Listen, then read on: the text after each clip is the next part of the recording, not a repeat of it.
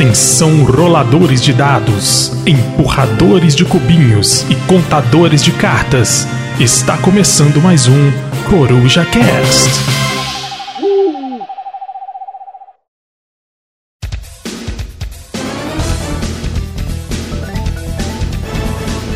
Fala galera, beleza? Aqui quem fala é Rafael da Lost que está começando o 76 Coruja Cast deve ser isso.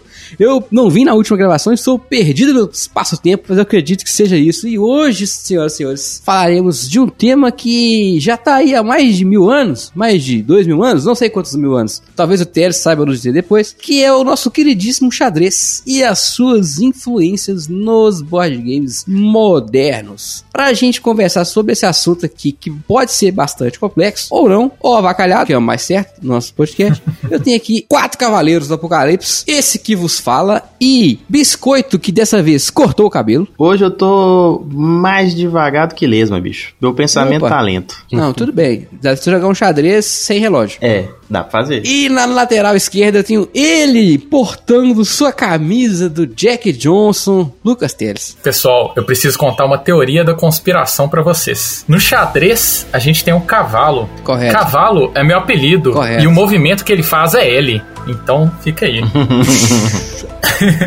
Tu, tu, tu, tu, tu, tu.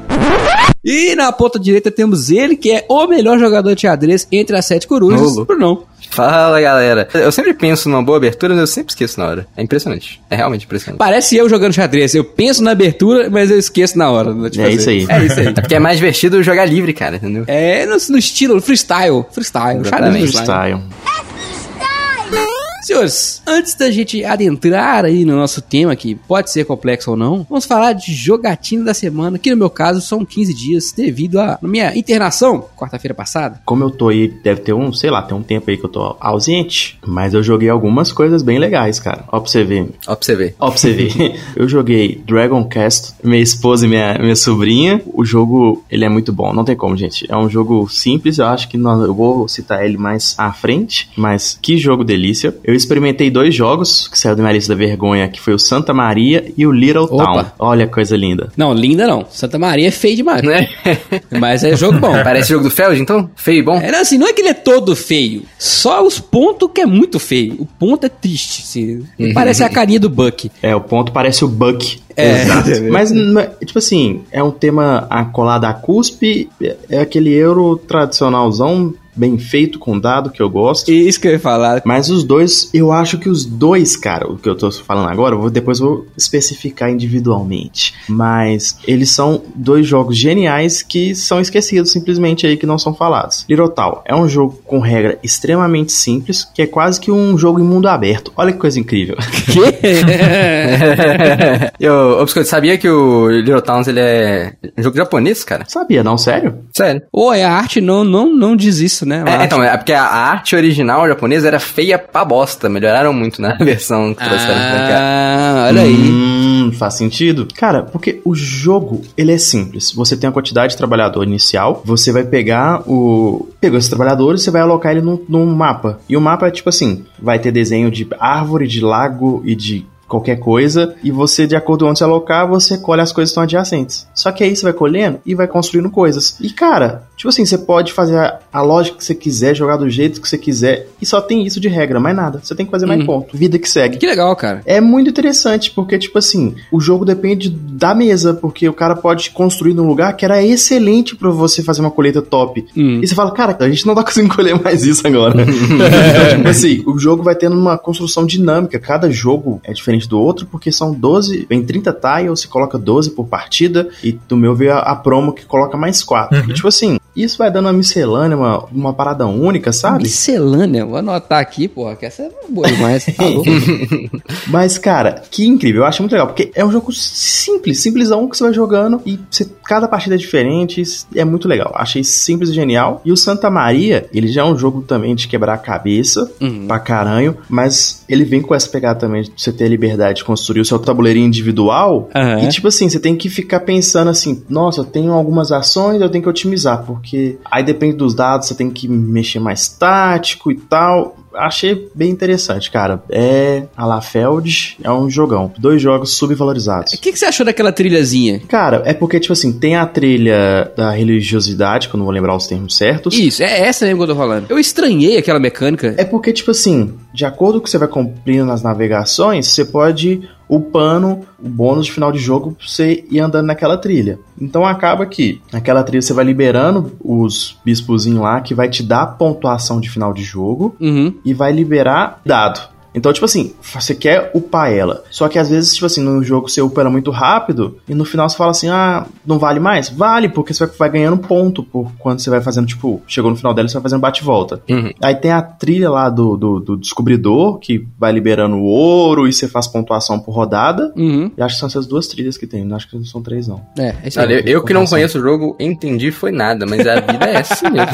Não, é porque, tipo assim, cara, é isso que eu tô falando, o jogo ele é bem amarrado, ele tem várias coisas. Então, tipo assim, você vai fazendo uma ação, você ganha ponto na. Você, tipo, você ganha uma ação na hora, você paga recurso, que vira um, um bônus de final de rodada e que vira pontuação no final do jogo. Uma ação única sua já faz, faz um milhão de caralhada de coisa ao mesmo tempo. Uhum. O Biscoito não explicou direito, não, mas é que, que tem um tabuleirinho individual lá, né? Que é uma grade. que Você tem que fazer um Tetris ali. E ao mesmo tempo você tem que fazer uma engine building com o Tetris. Essa é que é a parada do jogo, entendeu? Toda vez que você bota uma peça, aí depois você bota um dado que ativa aquela linha ou coluna. Tem uma parada assim, né? Aí você vai ativando tudo que ele passa e tal. É, é bem engenhoso ali ó, o motor. Ah, interessante, interessante. Eu gosto desses jogos que são bem joguinho mesmo, sabe? É, é isso, Pois cara. é. É, é- É você isso. ficar ali tentando. enca- Que essa peça roda pra cá, roda pra cá, encaixa aqui. Se eu fizer isso, eu ganho X ouro quando eu botar o dado aqui. Então é, é, é legal. Bem multiplayer solitário, eu diria. Bacana, bacana, Bem bacana. Feld, né? Feld é assim. Mas bem legal. Lucas Teles, jogaste ou só comeste pizza? Cara, eu brinquei de aniversário surpresa, só isso. É verdade. Ah, na data que sair esse podcast é meu aniversário, então me manda mensagem. Olha aí, olha aí. Isso aí. Olha Verdade só, você vai escutar esse podcast quando saiu no dia do do seu aniversário, então parabéns, Teles! Tudo bom pra você? Mandar um grande abraço pro Teles aí que tá fazendo aniversário hoje. Saudações. Muito bom. Ô, ô, Rafael, pra eu falar da minha jogatina, que também é a sua jogatina, acho que você deveria começar contando da a sua jogatina através da frase que o Targino Ah, tá. Segundo o Targino, a minha jogatina da semana foi a mancala, que é tirar a pedra e colocar em potinhos diferentes e sair andando. Foi o que eu fiz com os meus rins, né? Tirei as pedras, botei num pote. De fato, a pedra tá num pote lá na sala. Here comes a new challenger! Momento invasão do editor aqui para fazer o nosso correio elegante. De Guilherme Targino para Rafael Coelho. No meio do caminho tinha uma pedra. Tinha uma pedra no meio do caminho. Tinha uma pedra no meio do caminho. Tinha uma pedra. Beijos. Segue o episódio. E agora eu estou andando. Antes eu não estava. Mas.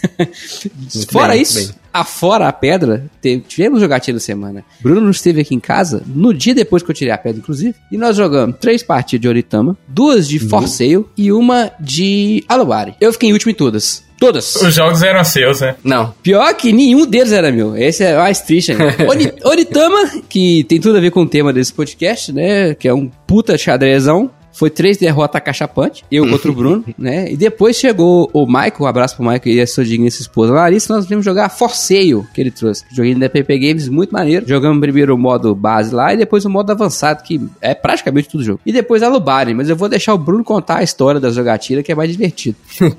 Mas por que que é mais divertido contar? Porque no meu ponto de vista é triste. Eu sou triste. que Eu só me fudi. Ah, o Kenji estava também. Esqueci de falar do Kenji, coitado. Kenji veio também. É, o Kenneth tava lá, o Kenneth tava lá. Importante, importante. É, não, é tipo assim, né? O Rafael chegou pra mim e falou: Ó, vamos marcar 7 horas e tal, assim. Aí o Kenneth falou que, que ia poder mais cedo. Aí ele falou: Não, pode chegar umas 6? Eu falei: Não, demorou, cheguei umas 6. Aí eu levei o Alubari e levei o Cronos também. São dois jogos de 5 pessoas, iam ter 5 pessoas. Falei: Beleza, vou levar esses aí. Inclusive o Cronos eu ainda não, eh, não experimentei, mas, mas é isso. Eu levei assim, eu falei: Ah, vou levar também o Onitama na mochila, porque vai que, né? Aí eu cheguei lá 6 horas, de fato, não tinha ninguém. É, aí a gente ficou jogando Onitama até às 7. Foi bem interessante também, cara, que na segunda partida de Onitama a gente teve uma partida super longa. Eu nunca tive uma uma partida tão longa de Onitama. Coisa de 20 minutos a partir de Onitama, né? Tava que mexe peça lá e não acabava de jeito nenhum. É, é, não, tipo assim, e chegou um certo ponto lá que eu, eu consegui fazer ali uma tática que eu ganhei um, um peão seu, né? Só que o seu mestre tava chegando cada vez mais perto da, da minha ponta. Uhum. Pra quem não conhece Onitama, né? Quando o mestre e o adversário chega na sua casa inicial do seu mestre, é a vitória dele. E aí, nessa partida especificamente, na segunda partida super longa que a gente tava tendo, é, o que aconteceu foi que teve um certo momento ali no meio que eu consegui ganhar um, um dos peões do Rafael, mas o mestre ele tava chegando mais perto da casa. E, e as cartas saíram de uma forma que, tipo, só tinha movimentação pra esquerda, digamos assim. É. Tinha, tipo assim, uma carta que movimentava pra direita e uma carta que movimentava pra frente. Isso, assim, falando dos movimentos que é pra frente e pra algum lado, né? Porque, assim, mover pra trás, quase toda carta faz de algum jeito, né? Ou pro lado. Mas o problema é que às vezes você quer mover pra frente, né? E aí eu cheguei num ponto lá que minhas peças estavam tudo travadas. Eu não conseguia mover pra frente. Aí eu tive que começar a mover pra trás.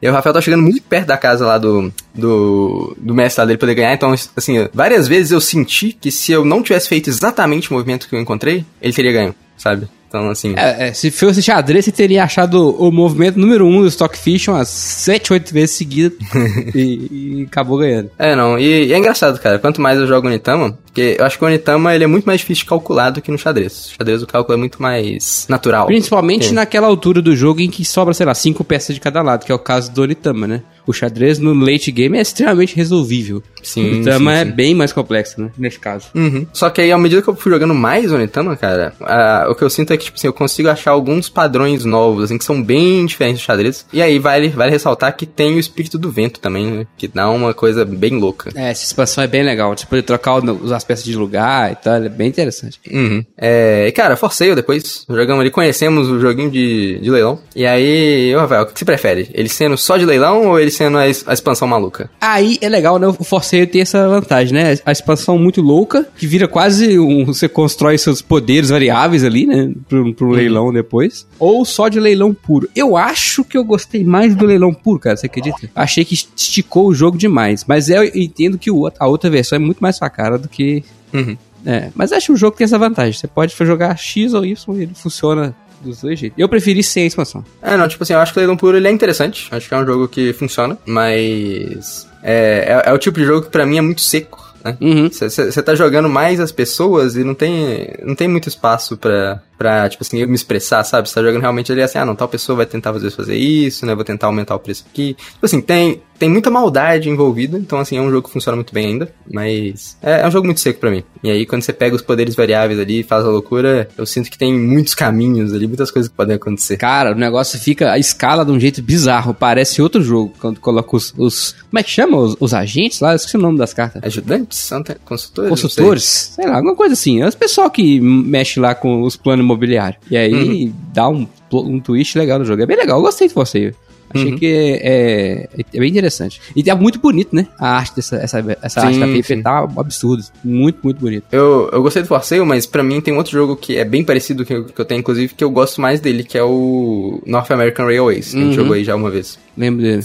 Que é, que é leilão puro também, mas, é, mas ele tem mais economia do que só o leilão. Ele ele não tem leilão, né? É, Assim, ele tem, é, ele tem aquele, aquele leilão de, de um lance só. É isso, assim. exatamente. Você dá um lance e o cara aceita ou rejeita. Isso. É isso. E o final foi o Alubari, né? Que é uma tragédia, né? Não é o jogo que é uma tragédia. Meu desempenho no Alubari que é uma tragédia. Nada, foi bom. Mas o jogo é, é bem legal, cara. Funciona melhor do que eu imaginava pra 5, o Alubari. Ele foi talvez mais longo do que eu imaginava. Eu achava que, que era um euro de entrada, assim, o Alubari, sabe? E não é, cara. É tipo um euro médio mesmo, assim. Tem, tem muitas nuances e tal. Tem... Não é difícil de regra, nada disso. Mas tem maldades que você não pega de cara, né? Eu só fui pegar as maldades depois que eu tinha perdido. É, eu acho que eu e Mose a gente achou mais fácil do que, do que essa segunda experiência aí com a mesa maior. É, talvez porque o, o jogo com duas pessoas você acaba fazendo mais coisa, né? uhum. Tipo assim, o jogo com cinco você tem que meio que focar ali assim, cada um já é, achando o caminho mais rápido ali, pum, pum, pum, pum, pum. E, e aí do nada, se, se o pessoal for, tipo, relativamente eficiente, né?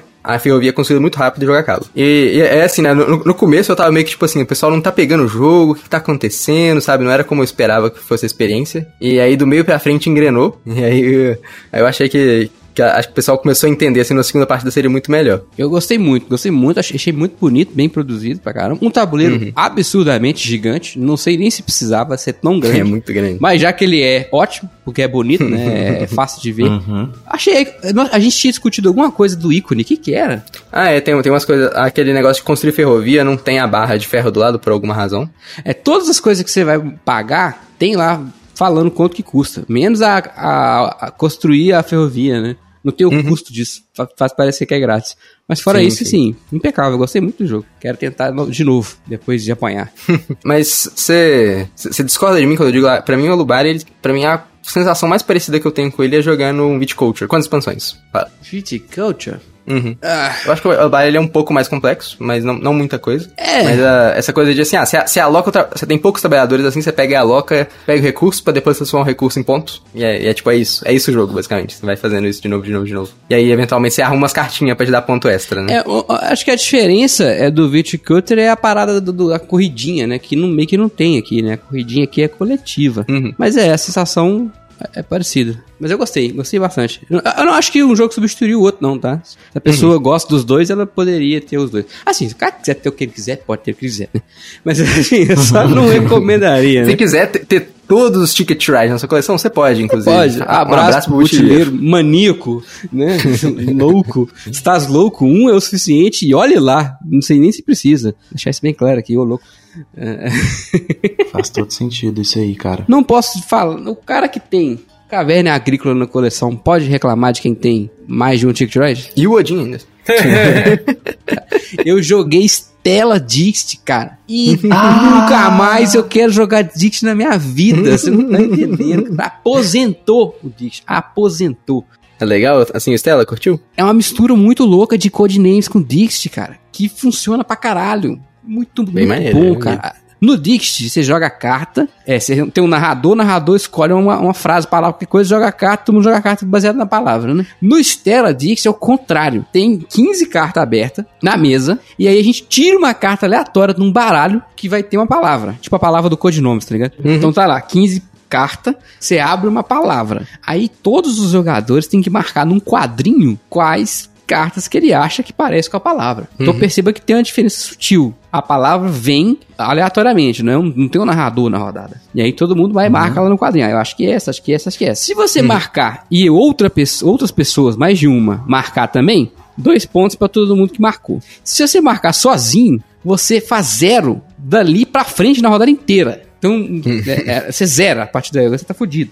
E se você marcar e só mais uma pessoa marcar também, três pontinhos. Cara, é muito legal. É muito legal de verdade, cara. É, e deu outro ar pra mim pro Dixit. E o Dixit continua sendo legal, mas é que eu joguei tanto, que agora esse é diferente, né? E eu gostei muito. Fim. Não, você você comprou? Você tem, tá, tá com ele aí? Comprei, Ah, tem. não. Como que o Rafael não tem um jogo que chama Stella? Ele, ele tem que ter, não tem opção. Exatamente. Eu só adquiri porque chamava Stella, sem pretensão, não tinha lido nada. Eu só falei, eu chamo Stella pra comprar. O esposo chama É, Stella. É, é, não, é bom saber, cara, porque eu quero. Eu tava já pensando em comprar ele pra música, né? Cara, vai ser muito bom porque vocês têm três decks de Dixit aí, né? Exatamente, porque aí você joga com todos os decks. E vai ser um. ó, cara, é muito bom. E você ainda pode jogar de, um- de um jeito, do outro jeito. É, você pode pegar as cartas do Stella, jogar Dixit normal, enfim. Que legal. Pode, fazer um- pode jogar até aquele dos fantasmas lá, Styrium. Quero experimentar bastante, mas o, o- tem a questão do- da, da droga do Dixit, né? Que você, tira, o- Tem que pegar as viagens do mesmo jeito. você tira o papel da droga da pessoa individual. Não tira, não tira. Eu tô te dizendo, não tira. Porque aparece lá assim, casamento é a palavra. Aí você olha lá, mano. Tem um monte de coisa, você continua drogado. E, e pior, agora tem 15 cartas pra você viajar, não 6. E aí você fica, não, mas essa aqui tem muitos casamentos. Não, essa aqui. Mas Entendeu? eu gosto da dica da, a dica da pessoa que é Ah, legal. a pessoa dica da- não, mas falar assim- um negócio. É ali que viaja, é ali que, que, que o mal mora, é ali que você vê o coração da pessoa. Engraçado, cara. Que... Mas aí, mas aí acontece aquele problema, igual o Fábio falou, né? De às vezes uma pessoa tentar dar dica interna pra outra. Só pra uma, É, é exatamente. Isso- Esse problema que o Fábio falou acabou. Porque não tem isso mais. A dica quem dá é o jogo. É, o que você pode tentar fazer é que se você conhece a pessoa bem, você marca uma carta que você sabe que aquela pessoa vai marcar também, né?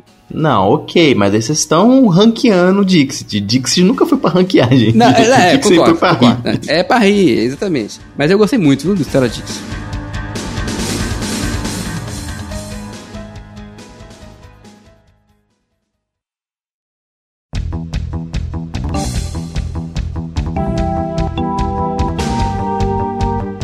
É seguinte: a gente resolveu falar um pouco de xadrez aqui porque, muito provavelmente, xadrez é um jogo que chegou na nossa vida muito antes dos board games modernos. Eu acho que né, nós quatro aqui, né? Provavelmente jogamos isso na infância, depois ao longo da adolescência. Meio, a gente meio que vai largando, né? Talvez ninguém jogou profissionalmente, mas é um jogo que ele tá aí há, sei lá, quantos mil anos. E todo mundo tem convivência com ele, ele é muito jogado até hoje. É, de longe, o, o jogo de tabuleiro mais jogado até hoje. Né? Inclusive, qualquer canal de xadrez mequetrefe é muito maior do que qualquer canal de board game moderno grande.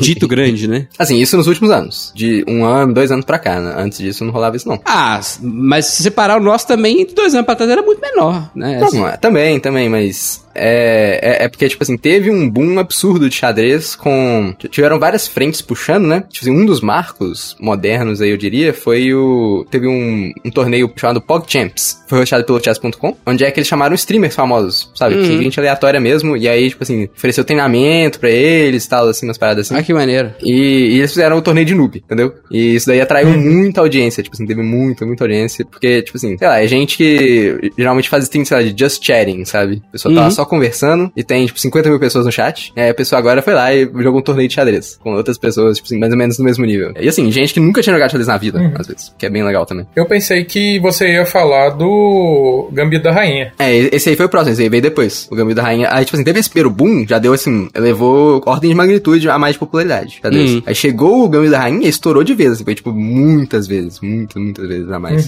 Principalmente o público feminino, né? O pessoal tá falando que, tipo assim, Uhum. dobrou, triplicou o acesso de, de mulheres à busca por xadrez depois da série e tal, né? Sim, sim. É, não, e a série é sensacional. Inclusive, eu terminei de ler o livro, Gambito da Rainha, ontem. Ah, é, nem sabia que tinha livro. É verdade, um livro. E, tipo assim, é, os dois são muito parecidos, tá? O livro e a série. Ele qua- o- Quem fez o roteiro da série pegou quase, tipo assim, cena a cena do livro, praticamente, sabe? Foi muito, muito parecido mesmo. Mas eu diria que é um dos poucos casos, talvez o único que eu me lembre aqui agora, onde é que eu prefiro a série do que o livro. Assim, não que o livro seja ruim, É mesmo? eu gostei do livro. Mas a série é sensacional. Cara, mas curioso se você preferiu a série ou o quando a adaptação é, é bem feita, né? É, é por aí.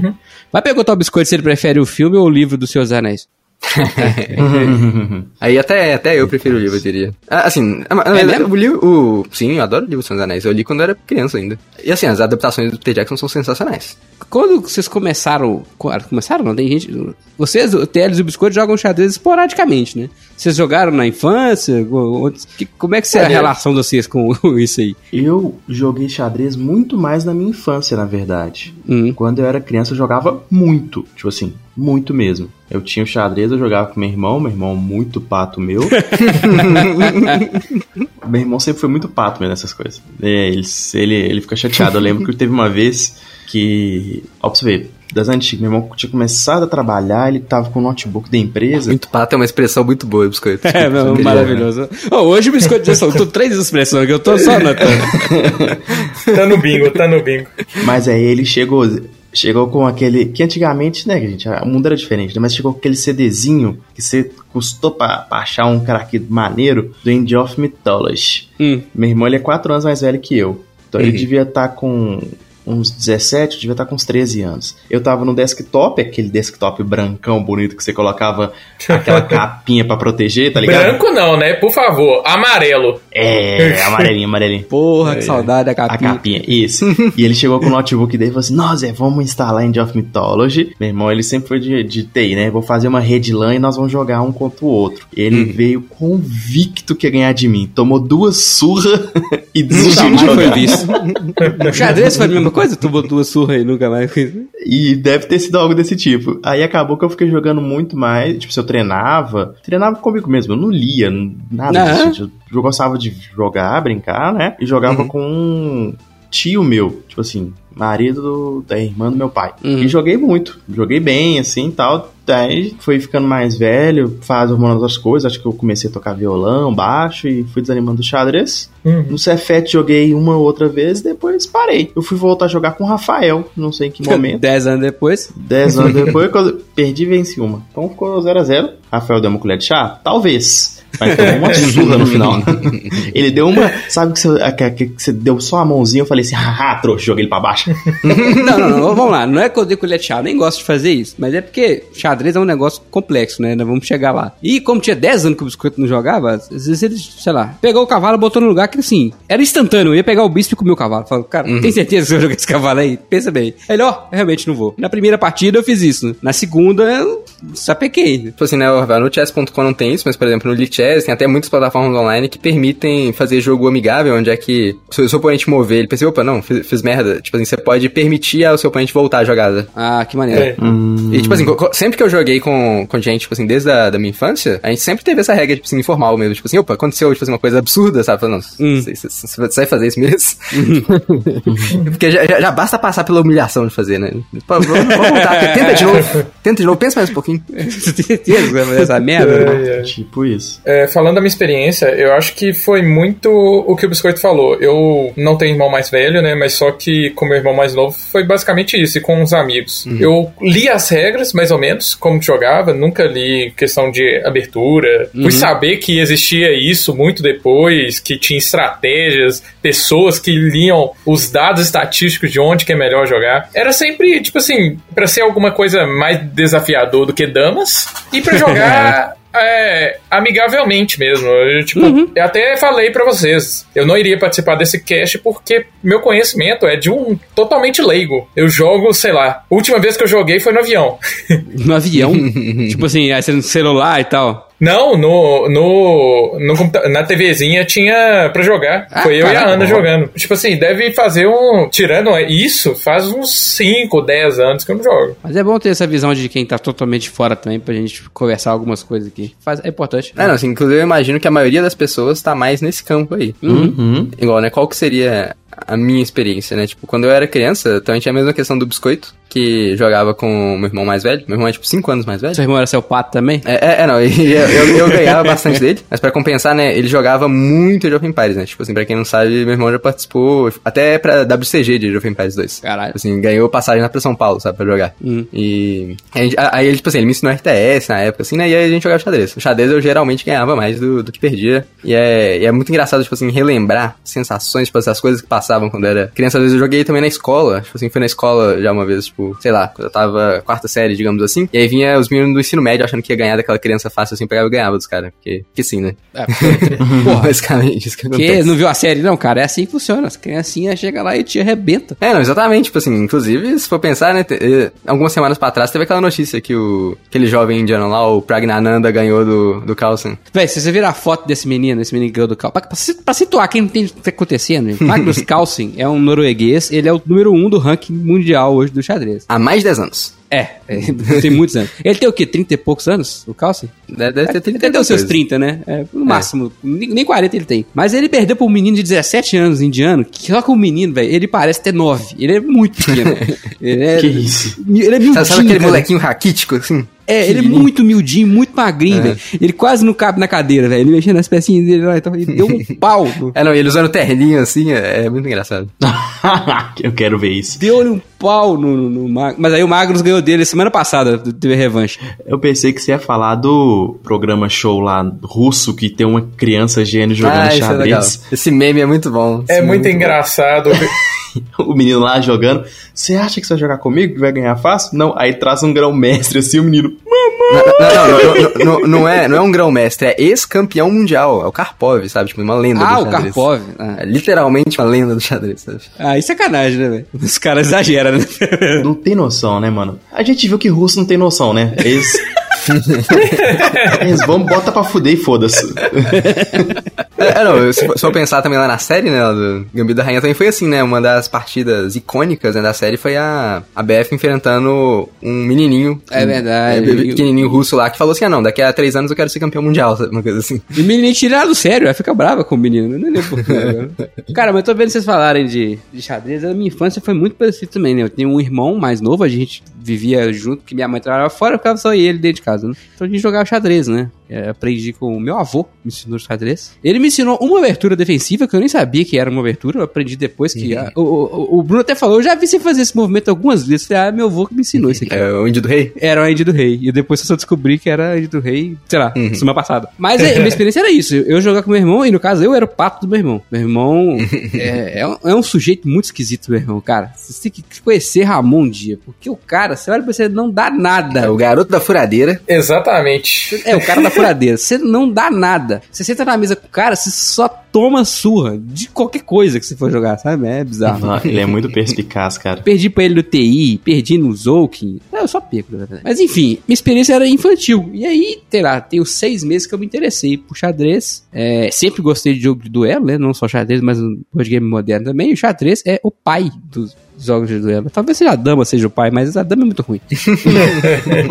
Um abraço pros jogadores de dano. É, é resolvível, gente. É isso. É, não, já foi resolvido, inclusive. É, não tem conversa mais né, sobre dama. E um abraço pros Enfim, Enfim, foi isso, né? Mas antes de partir propriamente pro xadrez, pra esse, esse podcast ele é de board games, né? Modernos e alguns clássicos também. Xadrez É, eu- eu- tem influência nos BG modernos? Em quais e como? Eu, eu queria até fazer uma pergunta pro, especialmente pro, pro Teles, pro Biscoito aí, que não estão tão inseridos na cultura assim de xadrez, acho que quanto nós dois. O que que passa na cabeça de vocês quando a gente fala, não, esse jogo aí é um xadrezão? Ah, essa é uma boa pergunta. Ó, xadrezão é basicamente, a minha linha de pensamento é, é como se fosse um, um cabo de guerra. Você tá numa disputa um contra um, e cada ação sua vai influenciar no, na, na ação do outro jogador. E.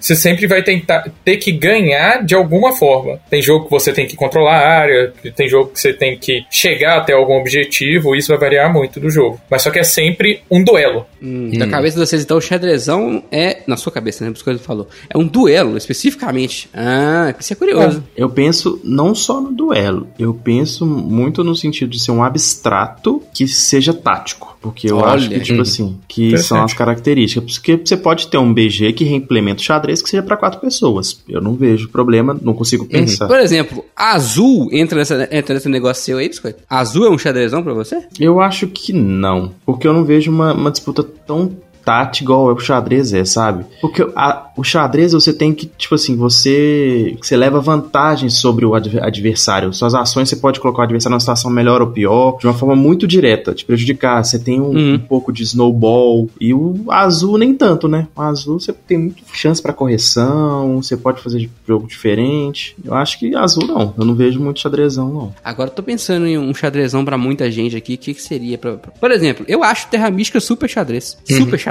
pra caralho. Terra mística. Muito, muito, muito, muito. Tem até abertura, se, se- se você pensar assim. É, é, aqui, você tá indo mais pro lado da estratégia em si, né? Uhum. Tudo- é, o que o Biscoito falou, né? É a parte tática que você consegue, talvez, é muito forçado, né? Mas você pode scriptar, talvez, a melhor jogada para seja pra começar ou pra ter uma reação à jogada do adversário, alguma coisa assim. É, você falou um termo que o nosso, nosso, nosso board gamer médio, é, o que acontece? Ele não gosta desse termo script. Né?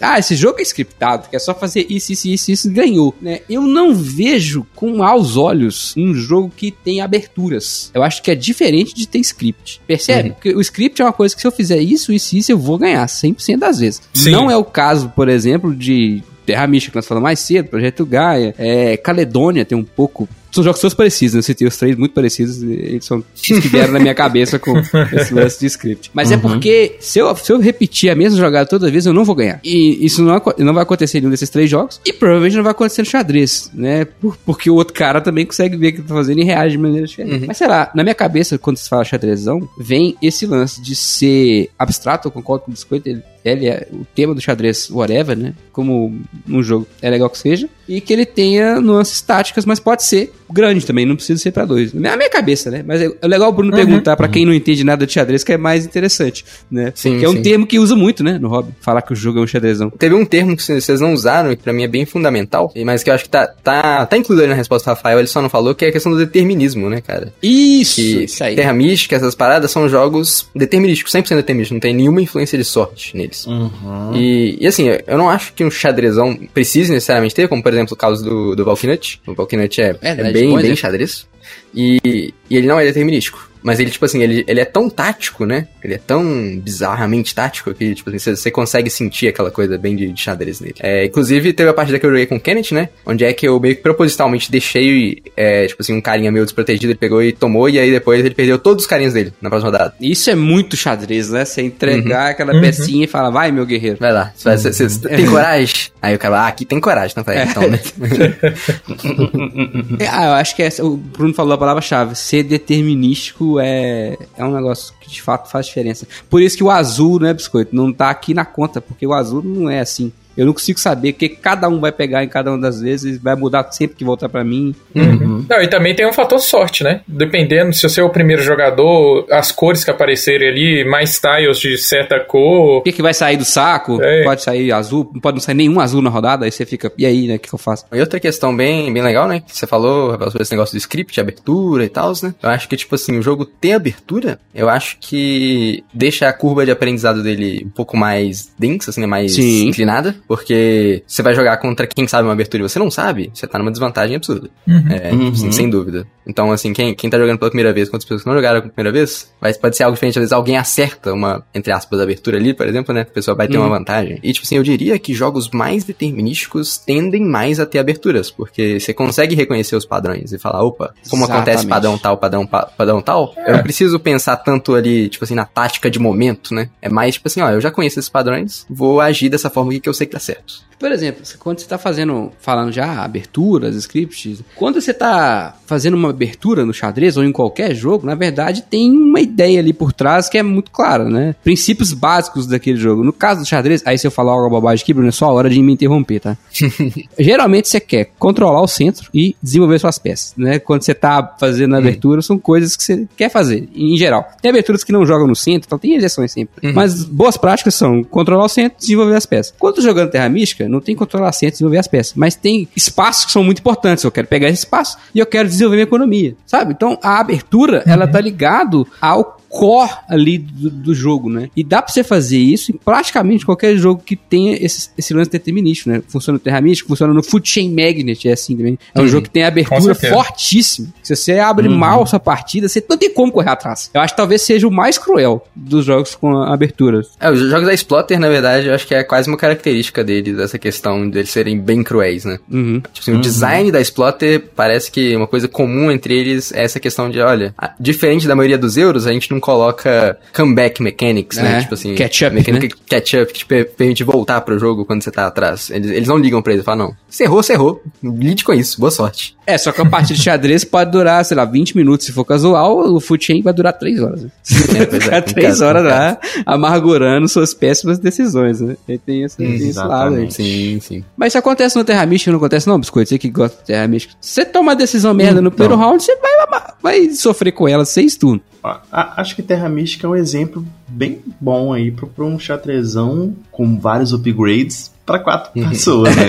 É. Porque você. Cara, a gente em nenhum momento pensa em temática de Terra Mística. A gente tá olhando pra nossa cor, a cor do É. terreno do lado, e fala: o que, que eu posso fazer aqui? O que, que meu adversário vai fazer? E você- sempre tá trabalhando, tipo assim, né? Ao meio, tentando entender o que, que o outro vai fazer pra você tomar a melhor atitude, pra você ganhar mais ponto e que os outros ganhem menos ainda, que é melhor Uhum. ainda, né? E você precisa reagir, às vezes, né? O cara faz uma coisa e fala, opa, não é, não é bem por aí Sim. e tal. Eu fiquei com o Diogo, tipo assim, eu falei que poderia ser quatro mais pessoas, mas é muito difícil pensar em jogos que não seja de duelo, né? Você mandou Ah. bem em lembrar do Terra Mística. Porque realmente, quando eu vou pensar, só vem jogo de duelo na minha cabeça aqui. É porque é mais claro, né? É mais fácil, né? Mais fácil. É, é, não, mas, mas, por exemplo, mesmo, mesmo Valknut dá pra jogar com 4 também, vale lembrar. Sim, é, mas aí são adaptações de, de versão de um jogo que funciona em dois, né?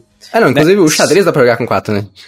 É, não sei se vocês já viram, existe um modo de xadrez que é xadrez pra 4 pessoas. Eu nunca vi. E também existe, existem modos, variações de xadrez, por exemplo, tem uma variação de xadrez que é em duplas, onde é que meio que você joga em dois tabuleiros diferentes e você dá peça pro... pro- pro- Eu vou chegar na parte das variantes e vou, vou mencionar. caralho. Não, vamos chegar. Essa, Felipe Variantes vai ficar orgulhoso se você trouxer as variantes aqui. do Vai xadrez. chegar naquele xadrez do The Big Bang Theory, que é 3D. Você vai subir na plataforma. Oh, o xadrez Caralho. 3D é, é maneiro também, maneiro também. Oh, mas aí eu pensei em jogos que são de equipe, né? Mas aí eu falei assim, ah, meio roubado. Tipo assim, lembrei do Crossmaster. Quase todos os dois jogos é. de, de, de dois tem variação pra equipe. Você parar pra pensar, até o Senhor dos Anéis, Mas é. o Guerra do Anel, É, não, mas. Mas se o, o Guerra do Anel não funciona. O Valkyrie funciona. O 4, eu diria. é, Ah, não, você tá falando do Guerra do Anel. Ah, não, achei que você tava falando do seu Senhor dos Anéis lá, o confronto, que era um contra um. o confronto, né? Ele, mas acho que ele não tem, tem variação pra 4 não, ele é só dois mesmo. Não, não, pra quatro não. Qual mais? Até Neuroshima Rex que eu ia falar que ele Opa, é o mais aí, aí, xadrezão de Sim, Hiroshima Rex é super xadrez mesmo. E o Hive, Hive também, pô, é super, um super xadrezaço. Não, é mesmo. Xadrezaço. E o Onitama, né, cara? Claro. É, eu acho que o Bonitão, Onitama é né? o mais parecido, né? O cara olha pra aquilo ali, pô, só pode ser... Tem até a peça, né? Eu, eu começo explicando xadrez perguntando. Você, é, o Onitama perguntou: você já jogou xadrez? É, é, é, é isso. É, é claramente inspirado, assim, e funciona, né? Eu ia falar que é simplificado, mas depende da hora do jogo. Se for considerar o, a- o- o tabuleiro inicial do xadrez, o Onitama é simplificado. Se for considerar o tabuleiro no final, o Onitama é mais complexo que o xadrez, né? Tem pedaços aí. Mas assim, eu vejo o, o xadrez como um, como todo bom jogo de, de um contra um, né? Que, que é pra mim que é o, o clássico, a vantagem de um jogo contra um, que não acontece no Terra Mística, por exemplo, é que toda vez que eu faço uma ação no tabuleiro, um jogo um contra um, seja xadrez, seja Watergate, seja qualquer um, qualquer ação que eu faço, ela pode ter dois fins. Ou eu posso querer estar ganhando alguma coisa com isso, ou eu posso querer prejudicar alguém com isso. Num jogo com quatro pessoas, ou, ou três pessoas a mais, isso não funciona direito. Porque assim, se tá eu, o Bruno e o Biscoito e você jogando. Aí eu quero, eu quero jogar pra fazer mais pontos. Ah, eu vou tirar ponto do Bruno. Beleza, eu posso jogar pra fazer isso, mas aí nem eu nem ele vai ganhar, e um de vocês dois vai ganhar. Pera, então você tá querendo dizer que Take Dash não é uma boa ideia pra jogos com mais de duas pessoas? Olha lá, um jogo determinístico, como é o xadrez, como é os outros. Não é, não faz sentido nenhum, cara. Para com isso, sabe? Então, é, é, eu acho que isso muda um pouco. Por isso que eu acho que na cabeça do Teles, por exemplo, quando ele falou do xadrez, lembrava de dois jogadores, tem muito a ver com isso. Com a sua capacidade de atrapalhar o cara e isso não ser um problema pra você. Porque quando você tá jogando, sei lá, qualquer outra coisa com quatro pessoas, eu vou, vou jogar aqui pra atrapalhar fulano. Isso é um problema pra você, diretamente. Porque você tá deixando de fazer ponto. E os outros dois estão pontuando, sabe? Não tô nem aí pra fazer confusão. É, é, não, tipo, em 99% dos jogos, eu concordo com você. Mas acho que tem al- alguns jogos ou, que funcionam bem ainda, que você consegue, tipo assim, prejudicar alguém de forma mais é, mirada, assim, né? Hum. E que, que ainda assim o jogo funciona muito bem, mesmo sendo em mais de duas pessoas. Que é, tipo, por exemplo, o caso do Kaylas. Ok. M- muitas vezes isso acontece, porque às vezes você prejudica alguém, não. Prejudicar aqui, e aí você dá a oportunidade de outra pessoa prejudicar outra pessoa, sabe? Tipo assim, uma quarta pessoa. É o ciclo do mal, né? É o ciclo do mal. Rola um ciclo do mal. Outro jogo também, que eu tenho que mencionar aqui nesse cast, vocês já sabem que é minha função falar, do Agente de Consórcio, né? Claro. gente? Que, que, tipo assim, o, ca- o cara, o cara botou, botou o trabalhador no lugar, o estudante, né? Digamos assim, no lugar que você quer usar. Aí tu fala, ah, olha só, tu botou esse carinha aí, mas ele não vai fazer ação porque eu taquei, eu taquei a fireball nele. E é isso aí. Vida que segue, entendeu? Mas por que, que o Argent funciona com isso, né? Porque as pontuações finais são. É tipo assim, é, é você ver se você tem mais coisa que tal que todo mundo. Então, assim, às vezes você tá competindo com uma pessoa só, por exemplo, pra, pra ter mais Ah. dinheiro no final do jogo. Aí você pega e, e não deixa ele pegar. Você tem um mini duelo com aquela pessoa, especificamente naquele ponto. Exatamente. Mas, Bruno, no mesmo tempo você tá perdendo uma possível ação, Pra ganhar você outra poderia coisa em ganhar outro alguma lugar, coisa, né? né? É, é, não, tipo assim, é- tem que ter um preço, né? Não, não pode ser grátis. É um trade-off, né? É, é, é bem é sempre calculável. Porque, porque quando é grátis, você faz só na maldade, entendeu? Igual o caso do Kalos, é tão barato que muitas vezes você faz só na maldade. Exatamente. É por isso que eu detesto esse jogo. É mentira, eu não detesto aquilo. Kalos faz parte da mecânica você ser ruim, mano. É, É- é, é isso. intrínseco no jogo. Você tem que ser ruim. E às vezes burro igual o Rafael, mas Ou- ou qual- mas ele admite, ele foi muito burro. Eu queria clicar pra um lado, cliquei pro outro, o bicho voltou, fiquei sem jogar. É isso. Malditas implementações digitais. Tá vendo? É porque a inclusão digital não chegou pro Rafael ainda, gente. Não Tem chegou. que perdoar. Um dia chega. Eu acho, tipo assim, o, xadrez, eu- tipo assim, eu consigo muito ver em jogos de duas pessoas características do xadrez, né? Então, tipo assim, a característica tática é o que mais me chama a tá, minha atenção no xadrez, porque eu não estudo xadrez, então pra Uhum. mim ele é basicamente tático, né? Ah, a única coisa que eu, que eu sei lá. decorada do xadrez é o cheque pastor. Sim. que você não vai ganhar de ninguém que jogou três partidas com ele. exato, exato. É, é um cavalo e acabou. Então eu pra mim é muito tático. Então, por exemplo, eu tava, a gente jogou Hanami Koji, que é o joguinho lá das gueixas. Também acho que é bem xadrezão, xadrezão cara. Então, é, Bastante. isso que eu ia falar. Porque ele é muito tático. O Hanami Koji, genial, porque ele coloca aquelas quatro opções de ações que você é obrigado a sempre fazer as quatro, né? Uhum. Mas, tipo assim, Você não tem um objetivo final. O seu objetivo é ganhar do adversário. Talvez isso é o que eu queria definir no começo que eu não consegui. Você não quer otimizar o seu ponto, você quer ganhar do adversário. Então você não precisa. Nossa, eu preciso ter quatro gueixas em cada um pra ganhar. Não, você precisa que o seu adversário tenha três ou ser quatro. Tem que ter mais do que o cara. É, Exato. é. Então, seu objetivo é ganhar. Então, é essa taticidade do jogo lá, que você tá olhando ali pro cara e vai vendo o que, que é melhor, o que, que o cara tem pra fazer. E acho que, tipo assim, por isso que a gente tende a ver mais no duelo essa característica, Uhum. né? Uhum. A não ser duelos que não sejam bons. Eu queria puxar um assunto da importância do xadrez, porque é, durante. Você olha a história humana, você tem um jogo que é tão discutido durante vários séculos, e hoje em dia, acho que nenhum jogo vai chegar aos pés. Por quê? Você não tem. Você tem tanta possibilidade agora de, de jogo que não vai ter tantos estudos, campeonatos, é, tanta discussão em cima de um jogo que foi praticamente é, modificado detalhes, ó, até estratégias ao passar dos anos. né? É, não tem como mais, né? O troço, o troço é milenar, é muito mais popular que todos os outros, e não vai deixar de ser amanhã, né? Então acabou, cara. Não tem como correr atrás desse negócio mais. Né? É, não, sim. A gente tem, tem aí uma super cena de Terra Mística, por exemplo, que quebra o jogo de maneira similar, né? Mas, tipo assim, se você for considerar a quantidade de recursos e de tempo gasto que o pessoal já fez no xadrez, né? Tipo assim, como é que, como é que alcança isso, né? É, é impossível, é impossível. É, cara, as, as bibliotecas de partidas, zilhões, bilhões de, sei lá quantos trilhões de partidas de xadrez que já tem por aí. Os computadores são absurdos, né? Depois a gente pode até falar um pouco sobre a evolução dos computadores do xadrez, que é uma história legal pra caramba, né? Como que. Tem até o caso do Kasparov, né? Que ele foi jogar contra o computador da IBM, aí ele acusou os Isso. caras que tava manipulando o computador, que não tinha como o computador ganhar dele. É, e hoje em dia qualquer computador ganha, inclusive De qualquer ser humano. é, teve muitos problemas, problemas assim, né? Mudaram algumas regras de campeonato, né? Não pode selar lance mais, enfim. Ó, falei de selar lance aqui, né? Não, um negócio. Sabe o que é selar lance? Vocês daí? Eu imagino que seja o que aconteceu no Gambito da Rainha que eu vi. De um dia pro outro, você escreve sua jogada e deixa guardadinho e vai embora. É, isso aí, isso aí. Você não pode fazer isso mais, porque se chega em casa, se você decorar a posição, você coloca a posição no computador, o computador resolve pra você. A, a, a linha perfeita naquela época não tinha máquina que fazia isso, né? Então. O jogo, é, é, sabe, essas coisas fazem o xadrez tão gigante que não tem como aparecer outro jogo de tabuleiro que vai chegar lá, nem perto. Não tem condição.